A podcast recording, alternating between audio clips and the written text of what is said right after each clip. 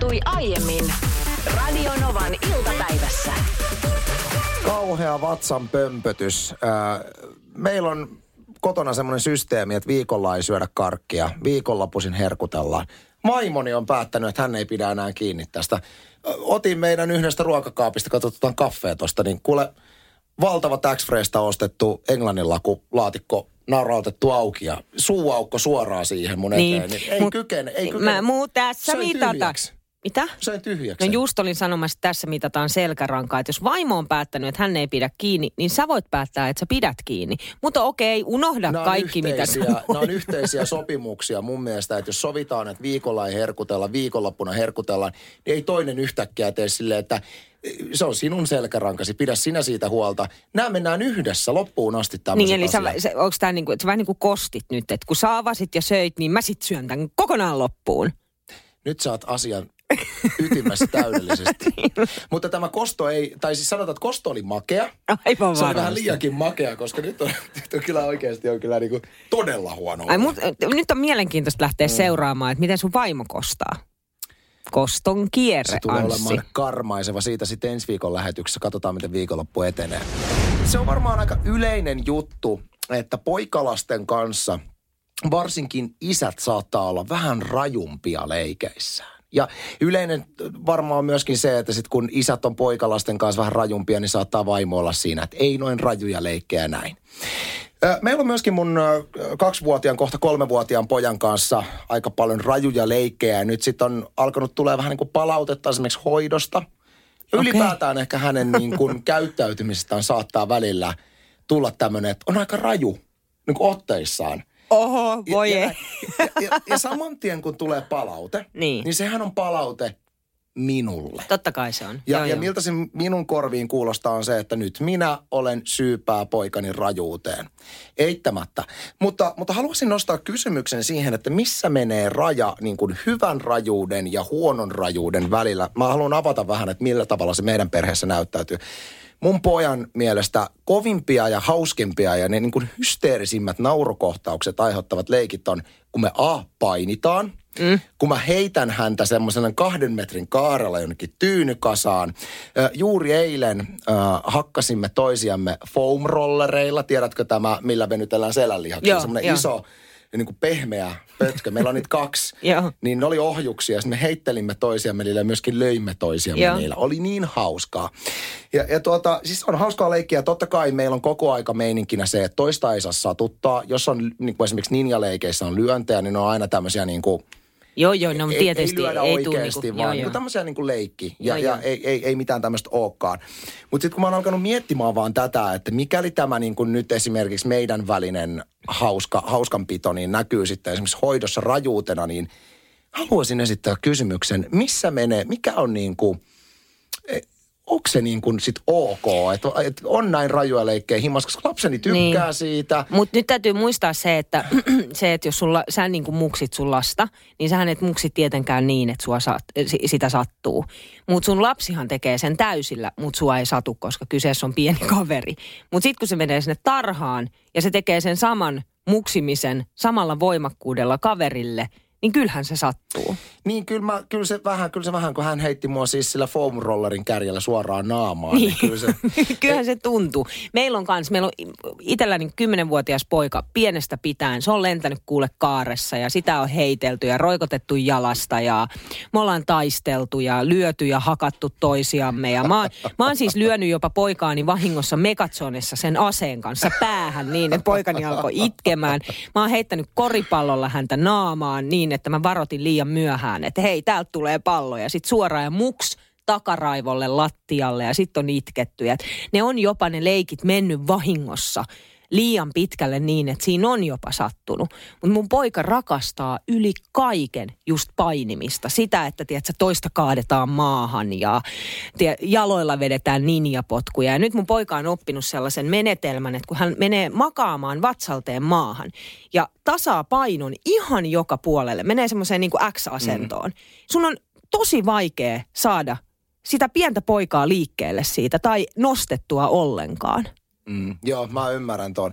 Ja jotenkin ehkä se on niinku mielenkiintoista siis se, että et mä en haluaisi missään tapauksessa luopua noista hauskoista leikeistä ja tosta painista. Ja se on, se on niinku kiva, mutta jotenkin just se, että se ei näyttäydy sitten muiden lasten kanssa semmoisena niin kuin liiallisena rajuutena tai, tai väkivaltaisuutena, vaan, vaan tulee ymmärrys siitä, että leikki on leikkiä – leikissä kaikki on leikkiä eikä saa sattua ja näin päin pois. Mutta välillä niin kuin, Ja sitten pitää ymmärtää se, että kenen kanssa leikkii. Niin, että isän kanssa saa, mutta sitten ei. Mutta Niin, anna on vetää- vaikeat, niin. Kun ei se, ei se niin kuin kohta kolmevuotias, se ei aina niin kuin Ei osaa tietenkään. erottaa, että mikä on. Mutta se on vaan jännä, kun sitä palautetta tulee, niin tulee vähän pisto sydämessään. Mutta 108 000 on numero tänne, jos siellä on ihan kasvatusalan asiantuntijoita kertomassa, mitä lapsia kasvatetaan, niin Mäkin voisin ottaa neuvoja hei Li- Liina, ikinä ei ole liian myöhäistä. ei oo.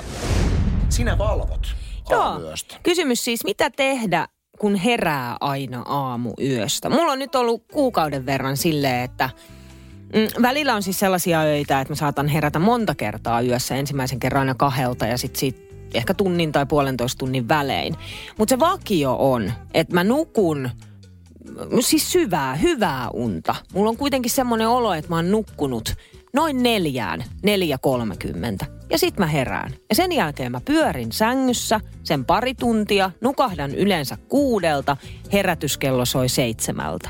Eli mä nukahdan kuitenkin, mutta sit se on semmoista niinku koiranunta. Mutta se kaksi tuntia, mä pyörin ja mä yritän saada unta. Ja tosi semmoinen Siis turhautunut olo. Ja nyt tätä on kuitenkin jatkunut jo kuukauden. Niin pohdin, että teenköhän mä oikein tossa, että mä jään sitten vaan pyörimään ja odottamaan sitä unta. Vai pitäisikö mun tehdä jotain? Tähän me tullaan aivan varmasti saamaan vastauksia meidän kuuntelijoilta. Oma analyysi, joka pohjautuu siis ihan puhtaasti mutuun, on se, että ihmisellä ei tapahdu mikään asia, jos sä niin toimit jollain tavalla, sun niin elimistö pakottaa sinut toimimaan jollain tavalla, niin mikään ei toimi niin kuin ilman syvempää tarkoitusta. Joten mä uskon, että sun elimistö haluaa viestiä sinulle jotain. Sillä on joku syy, miksi sä heräät keskellä yötä. Mutta tiedätkö mitä? Nyt kun mä mietin, niin itse asiassa en, en nyt sano, että montaa vuotta, mutta puhutaan varmaan viidestä vuodesta. Se on aika monta vuotta. Niin tähän aikaan vuodesta suurin piirtein mä alan heräilemään. Ja se jatkuu aina tonne kesään asti, kunnes mä pääsen kesälomalle. niin, niin sitten jo, arkihan on kovin erilaista silloin. Mutta tämä tää puolisko vuodesta on mulle sitä, että mä herään aina aamuyöstä. Ja nyt tässä kohtaa mä haluan alleviivata, ei ole stressiä, ei mm. ole mitään mitään sen suurempaa. Mikä Mä- valvottaisi Niin, mikä niin kuin sun valvottaa. Tai että ei ole asioita, jotka painaa. Mulla on itse asiassa tällä hetkellä todella, todella hyvä olla. Tämä onkin sen takia mielenkiintoista, että miksi näin on ja myöskin paino, niin kun keskityn tohon, kun sanoit, että tähän aikaan vuodesta. Se on tosi Niin. outoa, koska jengi voisi kuvitella, että nimenomaan tähän aikaan vuodesta halutaan nukkua, kun on pimeätä ja, ja kesällä sitten hereillään, kun alkaa valoa tulemaan. No tänne tuli viesti, että Niina, ja tähän kohtaan naurua, tervetuloa mummokerhoon. niin, mutta tätä mä oon miettinyt kanssa, tää on käynyt mun mielessä, koska mä muistan, kun mun äiti jossain vaiheessa, mä oon itse ollut silloin lapsi, niin mun äiti on alkanut heräämään ja nousemaan neljältä ja lä- noussut siis ylös. Ja siitä päivästä lähtien herännyt aina neljän viiden aikaa. Mä oon miettinyt jopa, jopa sitä, että onko tämä nyt niinku vanhuutta, liittyykö tämä siihen, liittyykö tämä ikään. 37-vuotiaana mummokerho. Niin, mutta onhan jo 37-vuotiaita mummoja. Se on totta, on, on olemassa 37 Ehkä mun täytyy kysyä mun 17-vuotiaalta tyttäreltä, että oot sä, oot sä unohtanut kertoa mulle jotain? Oh no. Tässä on yksi analyysi ollut se, että alat kuin mummoutumaan. Niin. Sitten tuli myös viesti, että vaihdevuodet alkaa naisilla Eikä. aamujen valvomisessa. Mun oli siis ihan pakko tarkistaa. 37 Älä nyt. Siis se on 45-55 ikävuoden välissä normaalisti, mutta vaihtelu on jopa neljästä kympistä eteenpäin. Et se, siis en tiedä, voisi olla hyvin mahdollista. Mutta sitten tänne tulee tällaisia neuvoja, että kannattaa ensinnäkin tuulettaa makuuhuone todella viileäksi. Ja jos herää, niin hieroo sikioasennossa omia pohkeita. Tai ala miettiä jotain tarinaa, vaikka salaista seksifantasiaa. No pystyykö siinä sitten nukkumaan? kun rupeaa miettimään Samuli Edelmania. No eihän siinä nyt sitten pysty nukkumaan. Mä just mietin, mietin, mä veikkaan kanssa, että sulla menee Sulla menee valvoessa se. Mutta tota, otetaan se Kikan lähettämä ääniviesti. Hänellä on tipsi. No se on Kikka tässä, moikka. Hei, sä mietitte tai mietitte sitä, että mitä tehdä yöllä, jos ei saa unta. Mä oon aina sellainen, että mä laitan pään tyynnyyn, niin nukahdan välittömästi, eli kuorsaus alkaa kuulua. Mutta sitten joskus kerran tai kaksi vuodessa käy niin, että sitä unta ei tuu. Tai mä herään todellakin siihen keskelyötä. Mä mietin, että mitä voi tehdä silloin, koska pitää olla hiljasta eikä saa muita häiritä. Niin mä keksin, että mä teen sellaista duunia, kotityötä, mitä mä vihaan yli kaiken. Se on hiljasta, siitä ei tule ääniä. Se on silittäminen. Mä kaivoin silityslaudan ja raudan ja muutaman lakanan siihen ja rupesin silittämään. Kuule, siinä ei mennyt kuin kaksi lakanaa. Niin niin tylsä työ, työ mitä vihaa tuli kaiken, niin kuule, yllättäen rupesi nukuttamaan. Eli mä keksin itselleni tällaisen. Kiitos Kiikka. Onpa hyvä idea. On hauska tipsi. En mä tiedä, olisinko mä valmis yöllä, kun väsyttää, niin me, menemään kotitöiden pariin. Mutta toisaalta, jos se toimisi, niin... Niin, niin. ja sitten toisaalta taas se, niin kun, kun herää aamuyöstä, niin sitä on yllättävän virkeä, että on jopa valmis nousemaan ylös. Mutta sitten se ärsytys siitä, että herää, niin jää pyörimään sänkyyn. No sitten me saatiin myös tällainen WhatsApp-ääniviesti. Moikka Niina ja Anssi myös.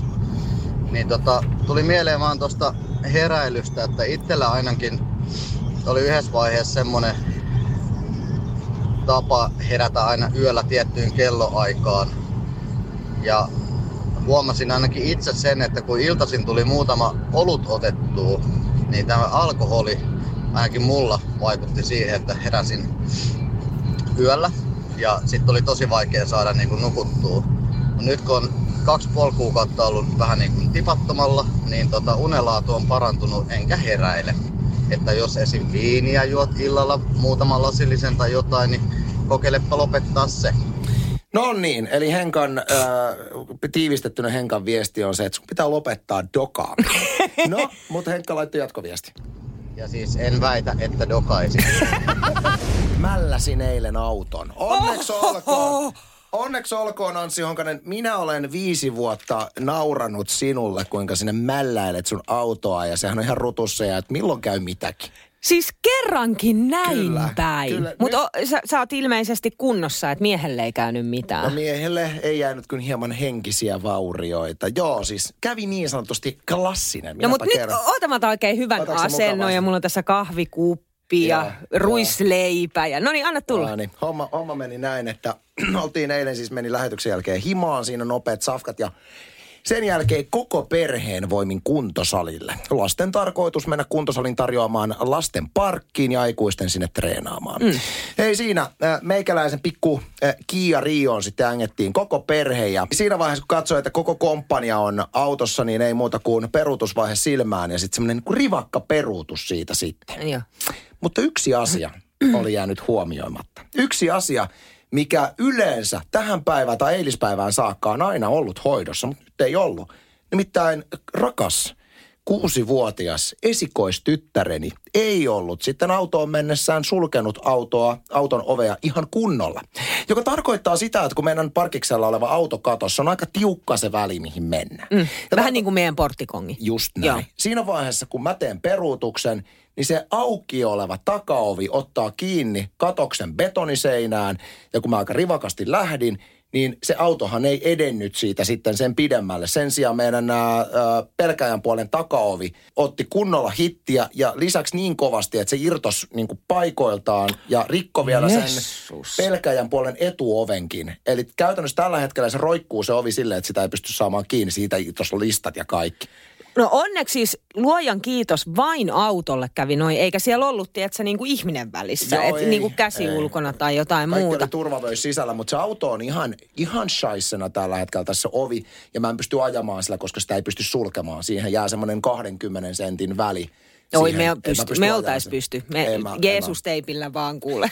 En mä aja, mutta mä haluan tu- tuoda tähän tilanteeseen vielä semmoisen pienen nyanssin. Mitä tapahtuu silloin, kun tämä kolari on sattunut? Eli kuuluu hirveä tömähdys ja silleen pff, vaimoltani tulee ennen kuin mä edes tajunnut silleen, miten nämä auto? Mm. Sitten mä sanoin, että okei, taisi toi tyttären puolen ovi olla auki. No tästä alkaa sitten vaimon, vaimon osalta hirveän hänelle erittäin tyypillinen tämmöinen, no tästä tulee kallisempää. Paljonko meidän oma vastuu on? Ja no niin, nyt jää kun ne lomamatkat tekemättä ja ei ole varaa ostaa sitä ja tätä kun menee rahat. Tämä niin kuin alkoi välittömästi. Ja mun ensimmäinen, mun ensimmäinen reaktio kertoo ehkä siitä, kun mä oon radiossa töissä, niin tulee aina spiikki radio, sille yes, vähän duunia vähemmän huomiselle. niin mun ensimmäinen reaktio oli nauru. Siis mä jotenkin, että ei ole todellista, että nyt niin kuin meni autorikki. Niin siinä vaiheessa alkoi keskustelu vaimon kanssa siitä, että miten sinä Anssi voit suhtautua tähän näin kevytmielisesti. ja sitten mä oon silleen, että niin kuin, kun mulla oikeasti ensimmäinen kela oli silleen, että okei, auto meni rikki, ei mitään, viedään se korjaamolle. Turhasta tässä murehtia, ei tälle asialle enää voi mitään. Niin. Mutta vaimon reaktio taas on se, että nyt tätä pitää märehtiä ja murehtia tätä asiaa. Ja tästä ei niin kuin, mistään muusta ei seuraavaan viikkoon puhuta kuin tästä rikkoudesta. Onko tämä joku naismiestyyppi niin kuin yleinen juttu? Koska meillä toi on ihan tismalleen sama. Koko muu jaksa- maailma lakkaa olemasta. Eikä kyse ole siitä, että miten tämä juttu ratkaistaan, vaan kyse on siitä, että meidän pitää uida siinä pahassa olossa nyt seuraava viikko. Ja mä ymmärrän ja mä tiedän, että se tunne pitää hyväksyä. Jokainen tuntee sen asian niin kuin tunte. Mutta ei minun kevytmielisyyttäni sovi tuommoisessa tilanteessa alkaa arvioimaan, koska mun tapa prosessoida tämän tyyppiset tilanteet, missä ei ole henkilövahinkoa ja ainoastaan omaisuuteen kohdistuvaa vahinkoa, Niin. on se, että mä en voi tätä tilannetta murehtimalla parantaa, joten miksi mä käyttäisin energiaa tämän asian surkutteluun. Nyt se auto menee korjaamolle ja siitä maksetaan se oma vastuu ja sitten edetään elämässä eteenpäin. Piste. Mutta tämä oli hauskaa. Tämä ei ollut nyt oikea tapa. Oikea tapa olisi ollut märehtiä. Nalle laittoi tänne tekstarin numeroon 17275, että Anssi, eikös tuo ollut oikeastaan niin kuin onnen potku? Voit vaihtaa nyt hyvällä syyllä sen kulkuneuvon johonkin oikeaan autoon. Haistakaa nyt. Minun eteläkorealainen kuule auto on aivan loistava. En aio vaihtaa sitä yhtään mihinkään. Sen sijaan pari ovea siihen pitää kyllä vaihtaa. kun jotain hajoaa tai jotain hukkuu, niin yleensä se menee pariskunnilla siihen, että laitetaan sitten, etsitään sitä syytä jostain muualta kuin siitä, että nostaisi käden pystyyn ja toteaisi, että Aa, ehkä mä oon hukuttanut tai ehkä mä oon rikkonut tämän asian. Meillä se menee sillä tavalla, että täysin uusi ominaisuus, joka on tullut viimeisen puolen vuoden aikana, mieheni alkaa luuppaamaan, eli jää siihen syyttämisen tilaan, eikä, eikä pääse etenemään siitä. Ja se on sellaista, että minä en ole tehnyt mitään, sinä olet tehnyt. Kyllä sinä olet nyt hukuttanut tämän. Minä näin, että sä olet hukannut tämän. Mä haluan sen verran muuten palata tuohon vielä, mitä mä äsken sanoin, mikä tuli mieleen. Että ehkä, ehkä se niinku tarve ja se luuppaamisen tarve ja se niinku syyllisen löytämisen tarve tulee siitä. Eli mikäli sen jättää selvittämättä sen syyllisen, niin tulee kokemus, että toinen on saanut henkisen yliotteen. Mä itse asiassa, kun mä jouduin siis, okei, nyt kun sä sanoit ton, niin mä oon joutunut siis pitämään todella tiukkasävyisen monologin mieheni suuntaan, että nyt tää loppu, mä en enää suostu kuuntelemaan tätä luuppausta. Niin sieltä tuli itse asiassa juuri tuon tyyppinen selitys. Ai jaa. Mä, mä koen sen tietyllä tavalla välillä omankin vaimon kanssa näitä tilanteita. Tulee vaan tunne siitä, että perskule, toi on saanut musta henkisen yliotteen. Niin, ja tai- minä en alistu tähän. Ja tavallaan luovuttamalla ja olevalla järkevä ja niin kuin siinä tilanteessa oikeasti kuuluisi olla.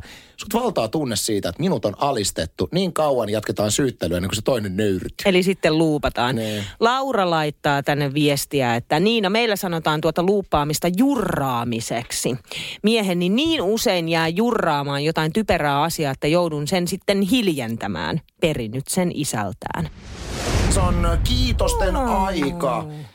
Marianne on laittanut ihana viestin tänne, että haluaisin kiittää turkulaista miestä, joka kävi kolaamassa pihan ihan kuntoilun vuoksi. Mieletöntä. Siitä oli suuri apu minulle. Terveisin, äh, äh, niin, Mariannelta terkut. Siis Astmaattinen eläkeläinen, niin. Mielettömän hieno juttu. Siis me, meillähän on esimerkiksi meidän ohjelman tuottaja Tytti Kiviharju, niin hän on etsinyt, että olisiko meidän firmassa ihmisiä, joiden pihoja hän voisi kolata ihan kuntoilun vuoksi. Siis tyttihän on siinä mielessä jännä, että tytti rakastaa siis kolaamista kyllä, mutta myös lehtien haravoimista. Mm. Se on, se on niin kuin se ehdoton juttu. Oli, oli ilmeisesti siis ihan haravoimassa jonkun ystävänsä pihaa muutamankin kertaan. No eikö se mennyt, eikö se mennyt törpöttelyksi, niin ei tullut No ei haravoitua? se ensimmäisellä kerralla se meni törpöttelyksi, mutta sitten toisella kerralla haravoitiin jo. Ei, mä olin, mä olin just ehdottomassa, että tytti voisi perustaa tämmöisen bisneksen, että hän voisi haravoida ja kolata pihoja, mutta sitten kun sanotaan, että se meni aina. Kauan. Ko- kola, on, kola on siinä tota, käyttämättä ja tonkka on avautunut. Niin, että omalla vastuulla sitten tilaat meidän tuottaja Tytti Kiviharjun. Kyllä. Radio Novan iltapäivä. Anssi ja Niina. Maanantaista torstaihin kello 14.18.